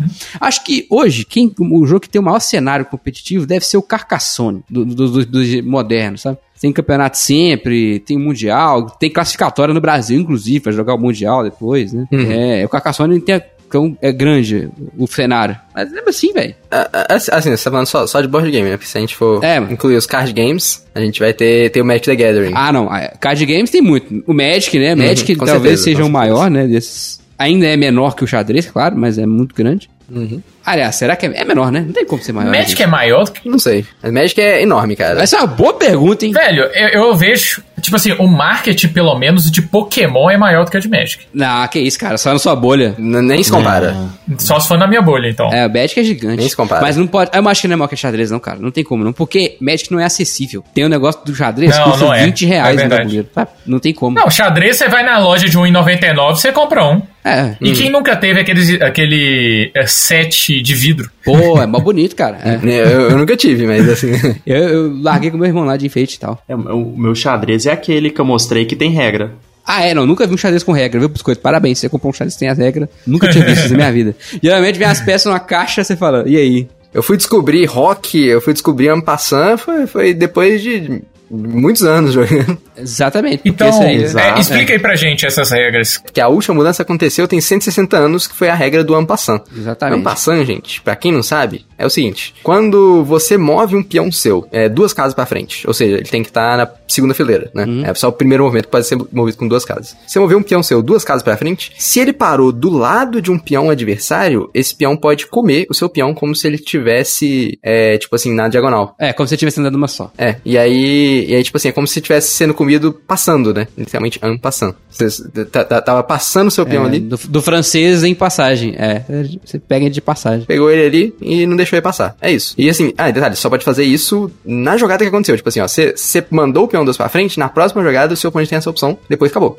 E é isso, é, essa é a regra. Esse movimento é, é o diferentão, né? Que, aliás, tem muita gente que não sabe, que jogou a infância inteira e nunca ouviu falar desse É, eu não passando. sabia. É. Eu não sabia também até seis meses atrás. Eu também não. Eu usava isso pra defesa muitas vezes. Tipo assim, ah, não quero que esse peão tá, pá, jogava pro lado, já te defendia um bispo e vida que segue. Você pode É, é, não, tomar o- ele de passagem. O- é. É, se, se tá ali com o peão do lado, mas é só nessa situação. Se seu peão parou do lado do outro, tá? É a única situação. É, e, e- e como o Bruno falou, tem que ser imediato. O cara passou, na próxima jogada você tem que tomar. Se você fizer qualquer outra coisa, você não pode tomar em passagem mais. É, um movimento clássico, né, que acho que todo mundo sabe, é o rock, né? Todo mundo não, né, mas boa parte a gente sabe. Você, ah, eu não, tem algumas regras do rock que eu não sabia, aprendi agora depois de velho, que é o seguinte, você tem pra trocar o rei de lugar com a torre, mais ou menos, né? Aí a torre vai pra perto do rei e o rei vai pro, pro cantinho que tava a torre. É, o, o negócio é que seu rei move duas. é, acho que a forma mais fácil de explicar é que o rock. É, tem dois rocks, né? Pode ser rock pequeno rock grande. Isso. Mas a questão toda é que seu rei vai mover duas casas na direção de uma das duas torres, ao invés de uma só. E a torre vai ficar do lado dele pro centro. É. A parada é que tem uma condição pra você fazer esse negócio, que eu não É, sabia. Algumas. Primeiro, você não pode estar em xeque. Você não pode fazer um rock se você tá seu rei está sendo atacado. Segundo, você não pode fazer também se as casas por onde o rei vai passar estão sendo atacadas. Olha que loucura. Então, você imagina, eu falei. Ah, primeiro, não pode ter nada entre o rei e a torre, né? Óbvio, senão não tem como fazer. Seu rei não pode estar em xeque. E as casas por onde o rei vai trafegar ali, ó, e a torre também, não pode estar sendo atacadas. Então, por exemplo, se tiver Mas um como bispo- assim? Se tiver um bispo lá na ponta, você não pode. Isso, se tiver um bispo lá na outra ponta, atacando aquela casa, não atacando a peça, atacando a casa, você não pode fazer rock. É, inclusive, isso é uma coisa muito importante, porque às vezes tem uma abertura que o cara pega e bota o bispo ali, e aí você não pode fazer rock, você só chora. É isso que acontece. E isso, é, é, o o Biscoito falou, ah, é um jogo tático, né? É, o xadrez, ele é tático... Quando você tá jogando freestyle, ele é tático mesmo, né? Mas quando você começa a estudar, ele tem ideias. A gente chama de planos, né? Tem alguns planos. E um dos planos pode ser travar o rock do cara, inclusive. Você deixa, vai apertando lá, não deixa ele rockar de jeito nenhum, que o rei, quando tá no meio, é um, alvo frágil, né? Você não quer que o cara faça o rock. Então, se você puder evitar, é legal. assim. Então, no jogo, vamos dizer assim, profissional, não acontece muitos rocks porque as pessoas pensam né, nessa. Não, sempre tem na hora. Se sempre o cara pode, ele tenta fazer. Na verdade, eu diria que passa por várias fases, né? Tipo assim, É. o jogo noob, o pessoal geralmente não faz rock ou porque não sabe ou porque, sei lá, não, não quer fazer, né? E aí, depois, Aham. aí, aí quando o cara aprende alguma coisa, aí ele passa a fazer rock basicamente toda a partida. Uhum. E aí, aí, aí- mas aí depois, quando chega a níveis mais elevados, você percebe que tem muitas partidas que não é interessante fazer rock, que você vai tomar um ataque pior ainda. Compensa manter o rei no centro, né? Só que são, são, são posições bem particulares, né? Tipo assim, no geral você quer fazer o rock. Se você- puder fazer, é uma boa geralmente, mas tem, tem partida que realmente você olha assim, cara, se, se eu tirar o meu rei, você na verdade vai ser pior. Ou então às vezes eu não posso gastar esse tempo perdendo pra botar meu rei pro lado, sabe? Faz sentido. É isso que é- era outra dúvida que eu tinha. É, quando você faz o rock, você perde a rodada. É, É, como você se fosse É um uma ação mesmo, né? É um movimento como qualquer outro. Uhum. Só que o negócio do rock é que, tipo assim, o seu rei vai mover duas casas e ainda vai tirar a torre do canto. Então, assim, você você meio que tá fazendo. Você tá ganhando ali uns dois tempos com isso, muitas vezes, sabe? Você, você, Entendi. você tira, você tira a torre de um lugar onde é que você não quer que ela esteja, e a torre é, geralmente é meio difícil de tirar dali. E você ainda é, move o rei duas casas de uma vez só. Então, assim, é, é um momento que muitas vezes vale muito a pena. Né, não, é, inter- é, é sempre bom. Lembra que eu falei no começo que você quer atacar o centro e desenvolver suas peças, né? Esse movimento do rock, ele é um desenvolvimento natural da torre, né? Porque você tira ela do canto, que ela não tá fazendo nada, ela tá parada lá defendendo o peãozinho do canto, geralmente, né? E aí você bota ela mais pro centro, então você, além de ativar ela, você fortalece o centro, então tem, muitas questões, né? Nem sempre você quer fazer isso também, tem, tem um monte de, de armadilha que você faz pro cara, igual o Bruno falou, faz o rock, tum, toma ataca, né? Enfim, É, xadrez... tem o famoso presente grego. Tem uma situação lá, assim, que é, tipo assim, uma posição completamente normal. Ela é, ela, tipo assim, não parece que nada de errado acontecendo. E aí, tipo, você faz o rock, e aí o cara sacrifica o bispo no peão ali do lado do seu rock, e aí você vai perder em cinco jogadas. É isso que vai acontecer. Tipo assim, é algo que já é conhecido. Tipo assim, é uma posição que ela se repete, tantas vezes é um padrão tão conhecido, sabe? Que, tipo assim, você já sempre fica de olho. Se você já sabe que tá jogando uma posição que esse padrão pode acontecer. E aí, Sim. tipo, várias vezes você- pega e fala, olha, se eu sacrificar meu bispo aqui, eu sei que o cara não tem, não tem o que fazer, sabe? Tipo assim, o cara... Não, já, já teve uma vez que o cara deu o rock em cima da minha torre ali, mirando com o bispo. Aí, tipo assim, era a versão melhorada disso, sabe? É, foi, foi só engraçado mesmo. Botou na cara da torre, né? Eu, eu olhei assim, não, aí você tá me, me zoando, meu querido? O pessoal perguntou, Bruno, regras de empate no xadrez. Como é que faz pra empatar sim. a partida? Isso é legal, tem situações de empate. Sim, sim, sim. É, é interessante e às vezes até triste, né? Porque o pessoal até fala muitas vezes que no Campeonato Mundial tem mais empate do que vitória. E isso é, de certa forma, verdade, né? Porque muita gente acredita que o xadrez bem jogado, ele é um xadrez empatado. Porque os dois começam praticamente empatados, né? E aí o que acontece é que, tipo assim, se ninguém cometer um erro grotesco, o jogo, vai- teoricamente, ter- terminaria no empate na maioria das vezes. Beleza? É, Mas e como é que empata, né? Olha, se nenhum dos dois lados pode dar checkmate no outro rei, é empate automático. E quando é que isso acontece? Geralmente, se sobrar, por exemplo, ou só um cavalo, ou só um bispo, ou menos do que isso, ou só, dois, só os dois reis, né, por exemplo, é, aí é empate automático. Tipo assim, Não tem nem o que conversa. Eu acho por insuficiência, né? O nome desse, né? Tem três nomes, né? É, é- é material insuficiente. Isso, não é, um, uma conversa entre os dois jogadores, é uma regra estabelecida. É, porque porque não, tem, tem- não tem como. jogar, né? não tem Você como, imagina é o seguinte: um, um cara tem um rei e um bispo, o outro cara tem um rei e um cavalo. Como é que se dá checkmate? Não tem como. Não, não, calma. Aí calma, ah, calma lá.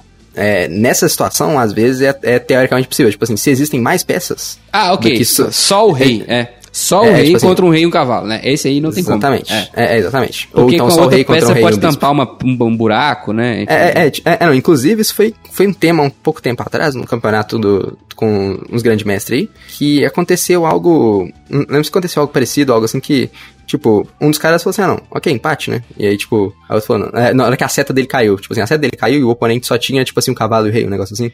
Aí, aí, falou, não, empate. Falou, não, empate não, pô, você tem, você tem, você tem dois peão aí. Vê se você coloca o seu rei no cantinho junto com os peão e aí você toma o mate, né? Uhum. Pela regra, perdeu, perdeu no tempo. É isso, entendeu? É, é, é tipo assim, se sobrar realmente só dois reis e um, e- e um cavalo pra um lado, ou um bispo pra um lado, empate automático, acabou. Outra forma de empatar, por exemplo, é se acontecerem 50 movimentos sem que não haja nenhum movimento de peão, sem que não haja nenhuma tomada de peça, é, e aí isso é, considera que é empate por tempo demais, tipo assim, sem, sem nada acontecer, digamos assim. Sem fazer nada, é. Ok. É, e também tem o mais comum, que talvez você aconteça nas suas partidas, é o empate do stalemate. Qual que é o nome disso em português? Afogamento. Afogamento. Que o afogamento é o seguinte: se o seu oponente não tem nenhum movimento pra fazer, tipo assim, ele não tem um movimento legal que pode ser feito na, no tabuleiro, é um empate. Esse é o Ou mais seja, triste de todos. É. Quando você tá começando a aprender xadrez, é, aprender mesmo, não aprender os movimentos, você tá começando a jogar oficialmente, né? É o que você mais. É o, é o empate que você mais vai ter. Porque você tá quase ganhando e faz uma merda. E aí empata. É muito, muito comum, sabe? Tem cara que sabe como que faz pra empatar e ele ganha desses caras que não sabem como faz pra empatar. Tipo, eu já perdi um monte de partida, patei um monte de partida ganha, sabe? é, tem, tem, uns, uns- tem umas estratégias pra empatar, né? Você esconde o rei assim atrás dos peão, então aí fica sem movimento e empata. Esse é triste, é bem triste. É, é, não, tipo, é, é o que mais acontece, às vezes você- bota a sua dama no momento assim, opa, aqui eu travo o rei dele, aí no próximo eu dou o mate, aí você trava o rei Isso. dele e acabou. É, Empate. é isso que acontece. Aqui, você falou jogar oficialmente. Quando a gente tá conversando, eu vejo vocês no grupo falando categorias, parece, ou classificação, é, eu sou ouro, pontuação de tal a tal. É como que funciona é, esse ranqueamento? Pintinho, machado duplo de madeira. Saudades gambante. Gambaldi, muito bom, cara. Ah, eu era cetro de não sei das quantas, né? É bom demais, hein? Saudades do Gambald. É, então, o xadrez ele usa um sistema de elo, né? Tipo assim, pelo menos na maioria das plataformas aí e também no oficial. É um sistema de elo, que, que é tipo, como é que funciona elo, basicamente? Você, você ganha ponto. Quando você ganha, você perde ponto quando você perde, né? E aí isso depende do elo do seu adversário. Quanto que você vai ganhar, quanto que você vai perder. E, e aí, tipo, por exemplo, no, no chess.com, o seu elo inicial, acho que hoje em 400. dia, tipo, é, é 800? 400. É 400 eles colocaram? 400. Porque na, Ah, na época é que porque, mas aí você ganha muito, né? Quando você vai ganhando, né? É, é, não, É. é, no começo, é porque, é, como é que funciona o sistema de elo? No começo o seu elo tá muito incerto, a sua incerteza é grande, então a cada partida vai mudar muito o seu elo, seja pra cima ou pra baixo. É, e depois estabiliza, né? Fala, não, a gente acha que você tá nessa habilidade aqui, e aí você vai ganhar, perder menos por partida, né? É isso. Mas, igual, quando eu comecei a jogar no chess.com, alguns anos atrás, eles te perguntavam, não, você é um jogador iniciante, você não sabe nada, ou você é um jogador intermediário e tal, e aí você podia começar com 400, 800 ou 1200, ou até mais, se você faz, ah não, eu sou, sou expert já. Sou pica. vai um dos, dos É. 1600, foda-se, sabe? E, e aí, tipo, é, tem o- os títulos, né? Que a FIDE dá, dá pros jogadores. Que é tipo, acho, acho que se você tiver 2000 e alguma coisa de rating, você vira mestre FIDE. Acho que é tipo 2100, eu acho. Ah, não lembro os números mais. E aí com 2300, você pode ser mestre internacional se você ganhar normas. E aí tem a questão de normas, que você tem que ir muito bem no torneio, mostrar que você realmente merece aquele rating que você tem, né? Uhum. E aí você ganha normas, aí você pode ganhar o título de mestre internacional. E aí acima de 2.500 e ganhando, acho que seis normas de grande mestre, você viraria um grande mestre. E aí, e aí acho que tipo, grande mestre é, por exemplo, um título vitalício. Que Independente doido. do que você faça, a merda que você faça, você vai ser sempre pra sempre um, um grande mestre. Olha aí. Agora só curiosidade, qual que é o rank de vocês? No, no chess.com, É, na plataforma. é, tô com 1.300 e alguma coisa de, de rápidas, que é o que eu jogo melhor, que eu sou só uma bosta em Blitz. Eu, sou, tipo assim, quanto mais tempo eu tenho, o meu rank aumenta muito. Sabe? Tipo assim, eu gosto de pensar. Quanto menos tempo eu tenho, eu vou, eu vou, vou piorando muito. Tipo assim, Bullet eu nem jogo, porque eu sou muito ruim. É bom falar E- de- disso aí. Eu acho que não tá muito claro. Assim, né? Porque Ah, é- é mesmo, o seu ranking depende do tamanho da partida. Porque a partida de xadrez pode ter um minuto, três minutos, cinco minutos, dez minutos, meia hora, ou quatro horas, né? Que é os, os mundial lá, com incremento de 20 minutos. Então, é, Uhum. tem muitos tempos diferentes. Né? Você é ranqueado. E- Esses tempos é dividido por cada jogador igualmente. Isso, você é ranqueado no Ok. tempo, igualmente. é. É, não, esse seria o tempo de um jogador. Ah, tá. Eu, eu jogo, por exemplo, 10 minutos. É a partida que eu tenho. Eu tenho 10 minutos no relógio. Meu adversário tem 10 minutos no relógio. É, o- é o tempo que. É o meu jogo favorito. Que é o que a gente chama de rápidas. Isso. Que é 1100 e alguma coisa, meu. Ela, acho que caiu Agora-. É de 1100. Pra mim não ficou claro. É, qual que é Blitz, qual que é Bullet? Ah, Blitz é, o, é 3 minutos. Ou 5 É, também. ou Blitz. 5. É, É, é, 3 é ou tipo 5. de. a- abaixo de 10 é 5. e aí abaixo de. Abaixo de, acho de 3 minutos, tipo assim, se for menos de 3 minutos, aí acho que é, é bullet. É bullet. Considerado já bullet. Entendi. É, é igual, no, no chess.com eu tenho tipo 1300 alguma coisa de rápidas que equivale a 90%, tipo assim, melhor do que 90% da população do site, digamos assim. Ou algo assim. É, tipo 90 e poucos por cento, É. uma coisa assim. Eles têm lá as proporções. Tá? É legal, cara. Uhum. É um sistema de É, elo que é no- muito comum em jogo digital, né? Quem já jogou. por exemplo, O Gambaldi mesmo, que o Biscoito citou, é maravilhoso. Tem umas castas, né? Muito bom, né? Sim, sim. É, o League of Legends usava elo com número mesmo, igualzinho do xadrez, mas agora mudou, tem casta. No Lichess, né, que é o, o site gratuito, com todas as funções gratuitas, eu tenho quase 2 mil de rating, mas meu percentil é basicamente o mesmo, tipo assim, 90 e poucos também. Curioso isso, né? É, como é que a plataforma mudou o perfil. É, o André no site já usou Engine, tipo assim, pra analisar as partidas depois sim. Eu nunca usei, nunca roubei nenhuma partida de nada na minha vida. Pô, du- durante, gente, é roubar. É, É, exatamente. Não faz sentido. Mas eu uso, eu, eu tenho a, a assinatura do chess.com. Eu uso, analiso todas as minhas partidas. E me, me fez melhorar muito. Hum, é, não, analisar a partida com o computador é uma das coisas, uma das melhores formas, eu diria, de melhorar. Mandaram te perguntar isso, Bruno. Como é que faço pra melhorar o xadrez? Ou, então, eu geralmente dou a recomendação pra galera aí de, de canais de pessoas que ensinam xadrez aí online. Eu acho que é uma das melhores formas, tipo assim, ter alguém te ensinando, ainda mais no começo, né? É muito melhor do que o computador. Você tem algumas indicações aí pra galera? Sim, sim, sim, isso que eu ia falar. É o. Um dos que eu mais assisto em português é o canal do Cricor, o GM Cricor. Você vai achar ele na Twitch, vai achar no YouTube aí. O nome dele é difícil pra cacete escrever, mas a gente vai botar no, post aí. Esse é, é Cricor com, com dois Ks, tá, gente? K-R-I-K-O-R. É, o o Cricor é um dos maiores grandes mestres brasileiros. E outro, outro canal que eu gosto muito também é o canal da Twitch da Júlia Alboredo, que é a atual Muito campeã boa. brasileira de xadrez. Ela dá umas aulas mesmo, bom. assim, no canal dela. Aula de tática, aula de estratégia, é muito, muito legal. E... É, em inglês eu gosto muito do Gotham Chess, cara. Que aí é um conteúdo mais irreverente, assim, sabe? É, é o Coruja Cast do xadrez. Veja você. Olha aí. é isso aí, isso aí. Eu, eu acho o Crico muito bom também. Eu, eu aprendo muito tática com ele. Ele faz umas lives muito engraçadas. Ele arrumou um tabuleirinho lá que ele trocou os cavalos por capivara. E aí ele joga com capivara no lugar dos cavalos e vai legal. você a não fazer merdas. É muito bom. É, a- eu, eu, eu, aprendi algumas aberturas com um outro GM que chama Evandro Barbosa. Eu- Ah, sim, sim, sim. Já vi uns vídeos do Evandro também. Ele ensina aberturas, assim, muito bem. Talvez ele seja muito bom pra ensinar abertura, mas não tão bom pra ensinar tática, sabe? Mas ele ensina abertura, os planos, né? O que, que são as consistências ali, é legal. Uhum. Mas é, Pô, muito bom, aí. cara. Tem, tem uma tecla, cara, que eu gosto de bater sobre board games e aí ela se aplica muito ao xadrez, que é questão de expressão pessoal, sabe? Tipo Assim, eu quero que você seja capaz de se expressar no seu jogo. Olha aí. E eu acho que o xadrez tem isso muito forte. Poético, E? Poético. Eu, eu, eu diria que quase todo jogo muito bom, pelo menos que eu gosto de que eu gosto muito, né? Tem isso muito forte. Tipo assim, você, é o jogo que te permite fazer o que você quer fazer. Independente de qualquer coisa ali, assim. E aí o xadrez tem muito isso. Porque às vezes você pode ser um jogador, cara, que gosta da loucura. Tu pega, faz sacrifício de peça, tu manda as peças pra uns lugares esquisitão. Joga Sabe? Grob. Sabe? É, tu joga Grove, tu, tu fala, foda-se, e assim, e aí você encontra as táticas malucas ali. E aí tu pega o cara no pulão, sabe? E, e aí esse- essa é a sua estratégia de jogo, ó. Vou tentar pegar o cara no pulão, já tô vendo os pulão. Já muito antes ali você já começa a pensar nos pulão e tal. Ou você pode ser o jogador oposto disso, às vezes. Você pode falar, não, eu sou o jogador sólido. Eu preparo ali minha defesa, tá, todas as minhas peças estão defendidas por alguma coisa. Não tem nada que o cara possa atacar, não tem fraqueza na minha posição. E a partir disso você vai evoluindo aos poucos. Vai bolando ali sua estratégia, vai melhorando até se ganhar. É um- são, são duas opções completamente diferentes que podem acontecer numa partida. Às vezes as duas acontecem em momentos diferentes da partida, sabe? E eu acho que isso é um dos pontos mais fortes de, de quase qualquer jogo que te permite jogar, digamos assim, né? É maneiro isso, bem maneiro isso. Perguntinha. Você conhece alguém que joga xadrez? Qual board game você indica pro cara e por quê? Ou não tem nada a ver? Foda-se ele joga xadrez, tem que indicar outra coisa. Não, cara, pergunta boa até, hein? Pergunta boa até, ninguém sabe. É, Mano, é, é- é complicado. É, primeira coisa, você tem que entender Uhum. o, o como que o cara vai jogar, porque se ele jogar em plataforma digital, o, o xadrez, não faz sentido você dar um board game. Também você tem que entender o background dele. É verdade, é verdade.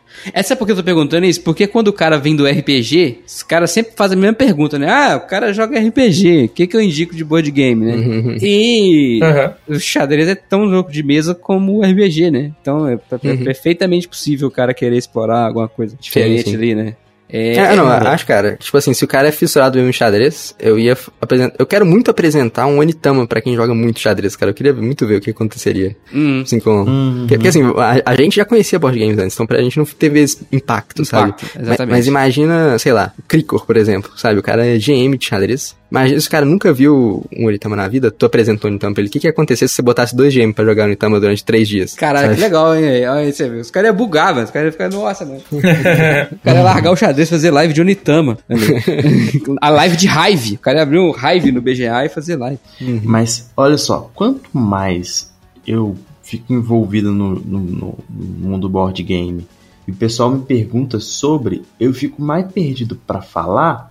Porque, tipo assim, é uma coisa tão ampla que eu não sei, tipo assim, que o cara pode gostar, porque pode ser qualquer coisa que o cara vai gostar aqui dentro do board game. Porque eu falo assim, cara, Sim, você gosta de board game, você só tem que descobrir qual. Essa é a resposta que você tem que dar pro cara. Porque, por exemplo, nós somos quatro enxadrezistas que jogavam Age of Empires e StarCraft.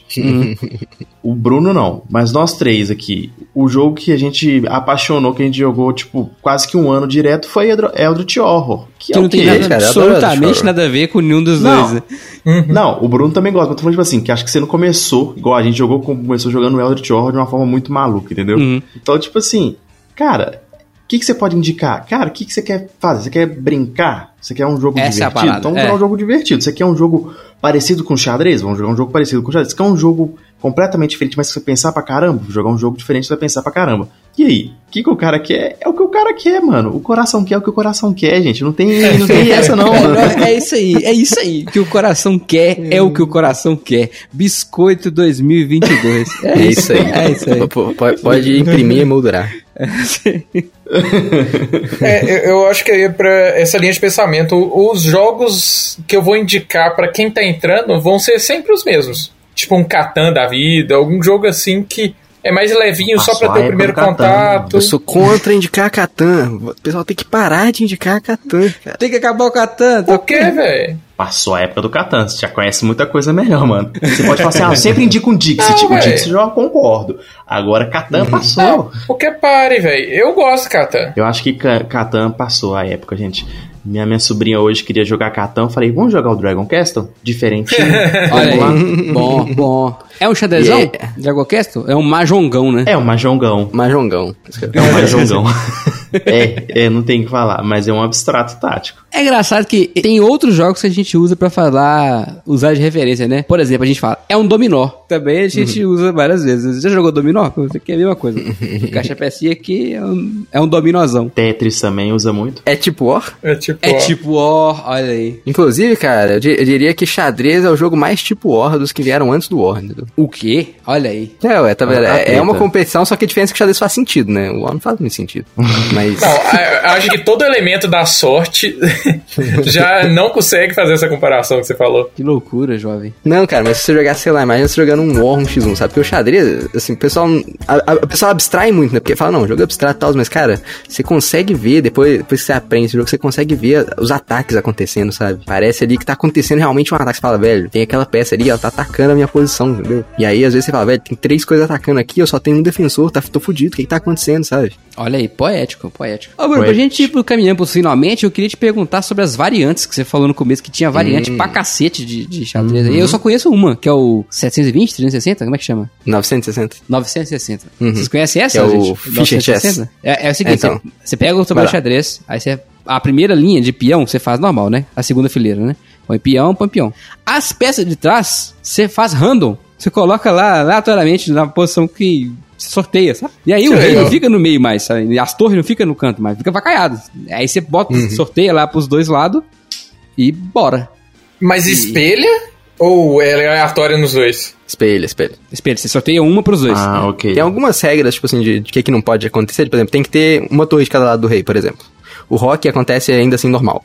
Dos dois lados. Mas, tipo assim, aí existem 960 possibilidades de, de setup inicial ali, entendeu? Aí é por isso que chama xadrez 960. Ou Fischer Chess também, que o pessoal chama. Que, é, que foi inventado, acho, pelo Bob Fischer. Esse é bizarro, porque não tem o que fazer, amigo. Acabou o script, né? Galera que não gosta de script aí do board game, pode jogar esse. Chega lá, é. separa as peças lá, bota lá e, e vê o que, que dá. Que loucura, bicho. É, não, acontecem coisas, é, posições completamente insanas, cara. Se você bota o computador pra jogar as posições, como o computador é muito melhor que qualquer humano, eles fazem umas jogadas que fazem Você nunca ia ver essa jogada na minha vida. Eu preciso botar 10 anos pensando na posição, eu nunca ia ver essa jogada. Que é umas coisas absurdas. Acontece umas paradas absurdas. Tipo assim, eu já vi uma, uma partida de dois computadores jogando uma posição do Fischer Chess, né? Que aí aconteceu que, tipo assim, um dos computadores sacrificou uma- umas peças ali. Só que ele fez de um jeito que ele prendeu três peças do adversário no cantinho. Não tinha como as três peças saírem, era impossível. Caralho. Tipo assim, O único jeito das peças saírem era se elas se sacrificassem pros peões, né? E aí, tipo assim, não faz sentido, né? Hum. E aí, tipo, nem o computador tava entendendo que aquilo era bom pra ele, sabe? Tipo assim, era coisa maluca, maluca, maluca. Muito É, maneiro Mano, esse. esse daí dá, dá pau pra manga, né, bicho? Que Dá, é pra sempre. é maneiro, maneiro, maneiro. Pra sempre. Nu- Nunca mais vai acabar. E eu acho que é bem, é bem interessante ele, porque, tipo, eu acho que ele tira um pouco da vantagem de quem conhece a abertura contra quem não conhece, né? Então, Exatamente. assim, é, é uma opção. Aí é do jeito que você gosta, biscoito. É tático, filho. Você bota na mesa e vamos ver o que, que dá. É, é isso que eu ia falar. Tático, 100% tático. E vamos, vamos vendo aqui. Aí eu já diria que não é 100% tático. Porque é uma coisa que você vai aprendendo com o tempo de xadrez, né? Que você aprende conceitos. E os conceitos, eles são... Assim, existem... se- Sempre existem exceções. Qualquer posição de xadrez vão falar, não, existe esse conceito de controlar o centro, por exemplo. Hum. E existem posições que você vai falar, não, na verdade, aqui o melhor não é isso. né? Assim, sempre existem exceções, mas se você souber os conceitos, faz muita diferença no seu jogo. O que, que você faz? É, Falou igual meu professor de matemática agora, o Bruno. Tenho que te jogar na privada da descarga? É isso que eu falo? Cara, oh, mas esse é um bom conselho pra quem tá começando, cara. É o conceito, mais do que a abertura. Concentrar Uhum. nisso, Sim, sabe? sim, Tipo assim, o que você vai fazer no conceito? Ah, eu quero aprender xadrez hoje. Aí você vai chegar lá, você vai aprender os conceitos. Antes de você pensar Uhum. em abertura, esquece essa porra. Vai aprender conceito com alguém. Com o Crico, por exemplo, que é muito bom. Ele Uhum. vai te ensinar, ó. Geralmente você quer desenvolver e, na maioria das vezes, nem sempre, você quer controlar o centro. É o básico, o básico. Aí depois você aprende algumas coisas. Ah, não isolar o peão, né? Evitar, sei lá, botar o cavalinho no canto, né? Hum. Novamente, sempre tem exceção. Mas você- você aprende esses conceitos, sabe? Alguns poucos conceitos. E vai desenvolvendo isso. Depois você aprende a abertura, né? aí é outra parada. É igual, tem, tem muito livro de estratégia, que é quase livro que quase só de conceito, tipo assim, ele não foca quase nada em tática, ele vai só, tipo assim, falar conceitos e mostrar posições em que eles se aplicam e explicar, não, então, o que eu quis dizer é isso, isso e isso, aí, você- aí ele mostra várias posições que exemplificam, né? Igual o livro do Ninzovich, o meu sistema, ele faz todo ali um conceito de abertura, como é, que- como, é que é pra acontecer os negócios, sabe? Ele fala, não, é, você mover o, tal peça pra ali, é ruim, porque tu vai estar perdendo um tempo, sabe? E aí, tipo assim, tem o conceito de tempo no xadrez, você tá perdendo a jogada. Se aconteceu tais coisas, você poderia, tipo assim, chegar na mesma posição, sendo na sua vez ao invés de ser a vez do oponente, entendeu? É isso que acontece. E aí ele mostra isso, ah não, então, então aqui não é bom você mover tal peça, você vai fazer outras coisas antes e depois você vê se você move essa peça ou não.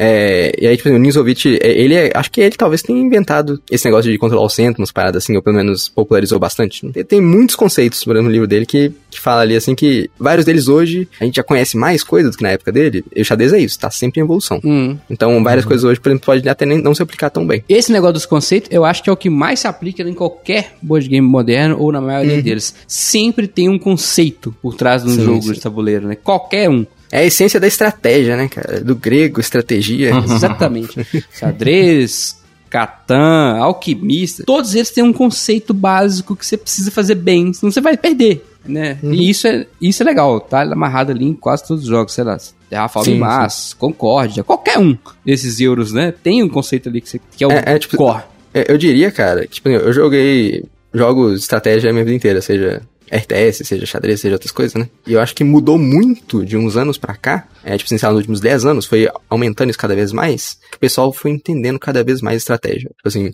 o nível mais baixo, tipo assim, o chão de estratégia hoje, ele é muito elevado. É, que- é, tipo assim, é um chão que antigamente era só quem fosse profissional que tava preocupado com isso, sabe? E assim, essa mudança mudou a experiência, como é que a gente joga jogos. Mudou a nossa experiência jogando, sabe? Que é, é muito maluco. Muito, muito maluco. É, mas enfim, você perguntou aí sobre as, as Variantes. cara. Eu não falei. Então, tem muitas variantes muito divertidas. Tem bem mais do que eu vou citar aqui. Eu vou citar algumas. É, e várias delas estão disponíveis no chess.com, tá? Inclusive. E tem outras que tem uns sites. Sites aleatórios bizarros aí, sabe? Tipo, que às vezes a gente encontra pra board game, sabe? Tem, Uhum, tem, tem, sim. tem umas outras bem bizarras. I- igual, algumas que tem no chess.com, por exemplo, é uma, uma das minhas favoritas é o Crazy House, ou a australiana, que chama em português, o pessoal geralmente chama. Que, como é que funciona? É um xadrez de dupla. Você e uma outra pessoa... ah, ah, aliás, tem a versão solo dele também, mas a australiana em si, ela é conhecida mais como xadrez de dupla. Como é que funciona? Que loucura isso. É, vo- você tá lá com o seu tabuleiro, e aí o seu parceiro tá com o outro tabuleiro dele. Tá a sua dupla contra a outra dupla, cada um jogando seu jogo de xadrez. Mas se porventura, você na sua jogada, você pega e come, sei lá, a dama do cara, por exemplo, aí você vai pegar essa dama que você comeu do cara, e aí você vai dar pro seu parceiro. E aí o seu Caralho. parceiro, na jogada dele, além dele poder mover qualquer peça que tá no tabuleiro dele, ele também pode colocar essas peças que você deu pra ele em qualquer espaço vazio do tabuleiro, como a jogada dele. Com qualquer espaço vazio? Qualquer espaço vazio na jogada dele. Ou seja, tipo assim, é as absurdo. possibilidades Cara, uma, cai uma dama em cima da grandes. cabeça do cara e lá na, na, na- na sétima. não, a- cai uma torre na vezes- sétima. É isso, tum. Aí, é, é. É, Se você tá vazio, né? E você tá desprotegido, é aquela coisa. Você tá jogando direitinho, bonitinho, tá aquele jogo parelho. Aí seu parceiro chega, "Ô, não, pega essa torre aqui. Aí você olha, hum, na minha vez, ao invés de eu mover uma peça, vou botar essa torre naquele lugar ali. E aí é cheque. E aí às vezes acontece uma loucura. Caraca, então em vez de mover, você pode simplesmente botar uma peça do bolso. Simplesmente botar Caralho, muito bom Exatamente. E aí você tá ajudando o seu parceiro, e aí, tipo assim, pode ter reviravoltas malucas. Ah, né? cara, então olha que loucura. Se, se você captura uma peça Loucura, cedo, você loucura. dá ela pro, pro adversário, o adversário vai ficar mais forte. Aí ele vai capturar mais peça e vai te dar peça pra você capturar. Cara, que loucura isso. Uhum. É, é, não, a- às vezes você tá perdido, aí você deixa o seu relógio falar, não, não vou fazer nenhuma jogada, porque eu tô perdido, eu vou esperar meu parceiro me dar uma peça pra eu poder salvar minha posição. Ganhar uma peça. Sabe? É, é, faz parte da estratégia da australiana, é loucura. Aí tem a versão solo, que é tipo, é isso, é só que é 1x1, e aí quando você pega a peça do seu adversário, você vai poder botar ela. no outro Sabe, tipo tabuleiro. assim, no seu, no, no seu próprio tabuleiro mesmo. Entendeu? Tipo assim, é, é só dentro do próprio jogo. Ah, você captura uma dama, põe uma dama. Captura um cavalo, põe um cavalo. É, não, aí você vai poder colocar. Tipo assim, é o Crazy House. Tá. Tem lá no, no Caralho. negócio. A- Aí a australiana acho que é a Bug House, algo assim. Enfim. E aí, aí tem esse xadrez duplo aí que é bem divertido. E, e Crazy House, que é a versão solo dele, que também é bem divertido. Eu go- gosto bem dessas variantes, que dá umas possibilidades malucas. Que bizarro. Completamente essa, essa insano. eu achei bem bizarra. Tem, tem também, cara, outro que é bem bizarro, tem no chess.com também, que é o xadrez com Fog of War. Vocês jogaram RTS, Sim. sabem o que é Fog of War, não sabe? É, é um espaço, pra quem não sabe, é um, é um lugar em que você não tem visão. Você não sabe o que tá rolando lá. Exatamente. Mas é que faz um lugar que não- xadrez? Não tá explorado, então, o chess.com ele faz pra você, né? Na mesa não tem como fazer isso. Ah. Mas o que- como é que funciona esse negócio? Qualquer espaço que as suas peças podem mover, você vê.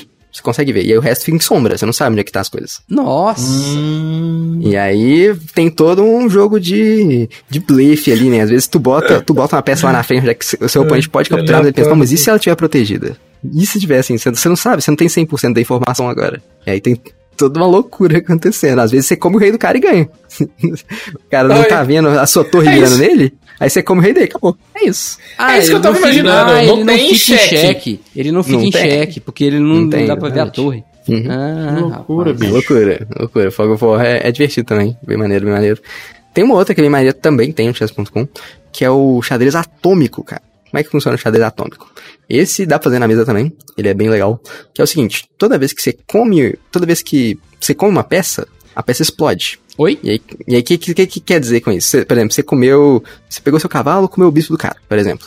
Aí, o seu cavalo morre também, porque a peça do cara explodiu, beleza? E tudo que tá em volta do bispo do cara que você comeu vai explodir também, vai morrer. Pum, instantaneamente. Hum, Inclusive, se tiver, por exemplo, um rei, algo assim. É um xadrez realmente explosivo. Tipo assim, não é incomum de você não. O cara não vê que você tem um checkmate em 3 ali, por exemplo. Porque você, você pega e come a peça, o peão que tá do lado do rei do cara, o rei do cara explode. Junto, morreu. E, e é uma das poucas variantes de xadrez que os reis podem se abraçar. Porque o rei não pode comer nada, né? Porque, tipo assim, se você come, você morre. Então.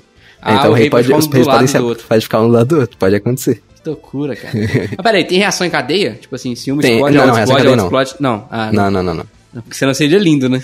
Tá, E tá, também- tá. Explode tudo. E, e- e também tem uma, tem uma exceção, acho que, tipo assim, o peão, ele, tipo assim, se você usar um peão pra comer, é, outro peão, acho que os dois não explodem, uma parada assim, tem uma exceçãozinha assim, mas é basicamente assim, ó, se tu comer a peça, explode, bum, explode Caralho. tudo aí em volta, Que loucura aí. E- em e volta, aí, tipo em assim- volta significa as oito casas. as oito casas em volta, quadrado. exatamente, é maneiro, maneiro. Cara, tem, tem muitas variantes. Tem o, o Choji, né? Que é o xadrez japonês aí, que eles Coloca como a primeira. Não, nu- nunca vi o Shogi. É, Eu já ouvi falar, mas nunca vi. Mas joga com as mesmas peças ou é outro jogo? É, não, pelo que eu saiba é outro jogo, até onde eu entendo. Então, o que eu li que era tipo assim, é uma das primeiras variantes do xadrez original, né? Que foi criada no Japão. Hum, ok. Então Que, ele é uma tipo assim, variante também. É, só que é tipo assim, tá muito tempo, então tipo assim, o pessoal chama de xadrez japonês. Tipo assim, de forma bem vulgar. É tão é, eu não é não sei o que eu tô né? falando porque eu nunca joguei e eu li, tipo, muito por cima. É, é, é, não, eu já vi partida de Shogi, tem até, tem até um anime que é sobre isso. É, e, tipo assim, é completamente diferente. Tipo assim, eu não, não vi essa semelhança, né? Mas imagino, como o Augusto falou, né? Uma coisa muito antiga, né? É. Pode, ter, pode ter sido mais semelhante em algum momento. Qual a idade, Cara, hein? tem- Xadrez? Alguém sabe de cabeça? Xadrez? É, mil anos? Dois mil? Não, dois mil não dá. não, né? tem Menos. mais, cara. Eu acho que é século 3. É, é quase dois mil, né? Mil e setecentos. O, o moderno eu sei que é muito depois. Mas o, as origens falam que é sé- século 3 na. É, é porque, porque tinha a chaturanga, né? Tinha uns negócios assim. Isso, caminho, na né? Índia, exato. Foi na Índia.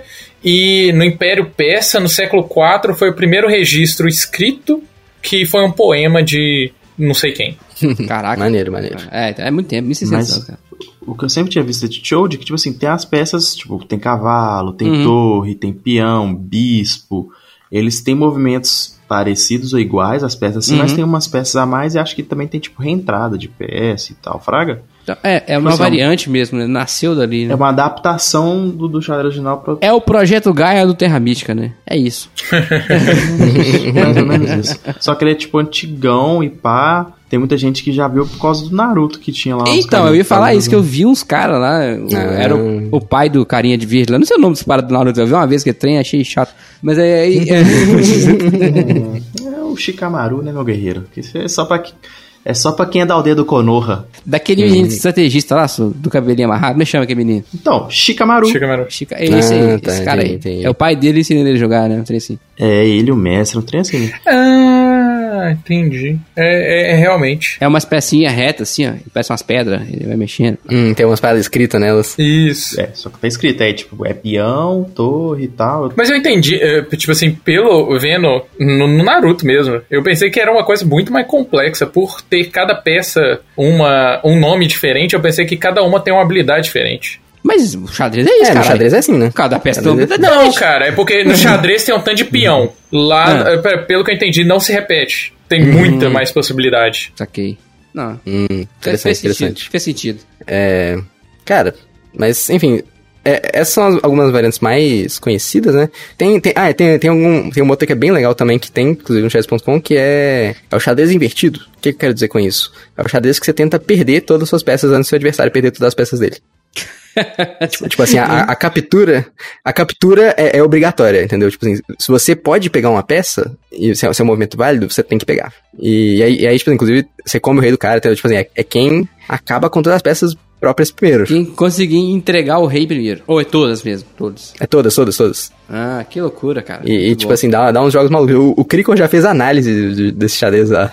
Xadrez invertido lá na, na stream dele. Ah, muito vezes. bom, muito bom. E eu falaria mais duas, tá? Não, facilmente, facilmente. É, é, a gente nem falou nada de abertura. É, nem falamos de aberturas e tal. É, não, a gente fez uma introdução zaça, né, velho? Umas comparações. É, é, mas é porque se a gente for falar disso aqui, vai ser um podcast muito profundo, né? Eu Não sei se a galera tá disposta. Se vocês tiverem, quiserem escutar mais só sobre xadrez, é, manda mensagem pra nós, a gente faz um off-topic de xadrez. É conversar sobre aberturas, né? Quais que a gente gosta, qual que não gosta. E, e veja bem, né, cara? O podcast que mais fala de Terra Mística, falar de xadrez, faz todo sentido, né? Exatamente, tá ali, Faz tá amarrado. sentido. É, carne e unha, alma gêmea. Gente, eu acho que a gente tinha que fazer nesse e falar de Neuroshima Rex, falar como que é o melhor xadrez dos board games.